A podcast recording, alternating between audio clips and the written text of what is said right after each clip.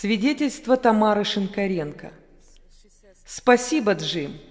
Ты озвучил уже и наши желания о такой Библии, о таком Слове Божьем, каким оно было, когда вышло из уст Духа Святого. Слава Богу за это! Мы зашли в тупик с учениями, которыми мы питались. Наш дух томился.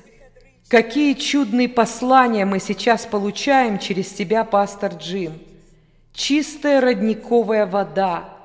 Они произвели настоящую революцию в наших умах, сердцах и душах. Они, как пазлы, легли в те места, где у нас пробелы. Тупики духовные, непонимание, несрастание. Лично я и мои сестры по вере получили точку опоры, слушая ваши послания.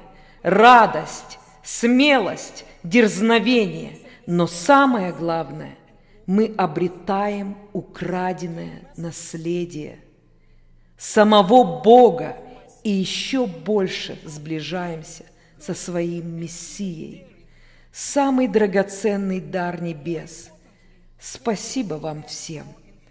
Драгоценный брат во Христе Джим, молю Господа, чтобы тот огонь, который горит в тебе – как тот терновый куст, пред которым стоял Моисей, никогда не угасал.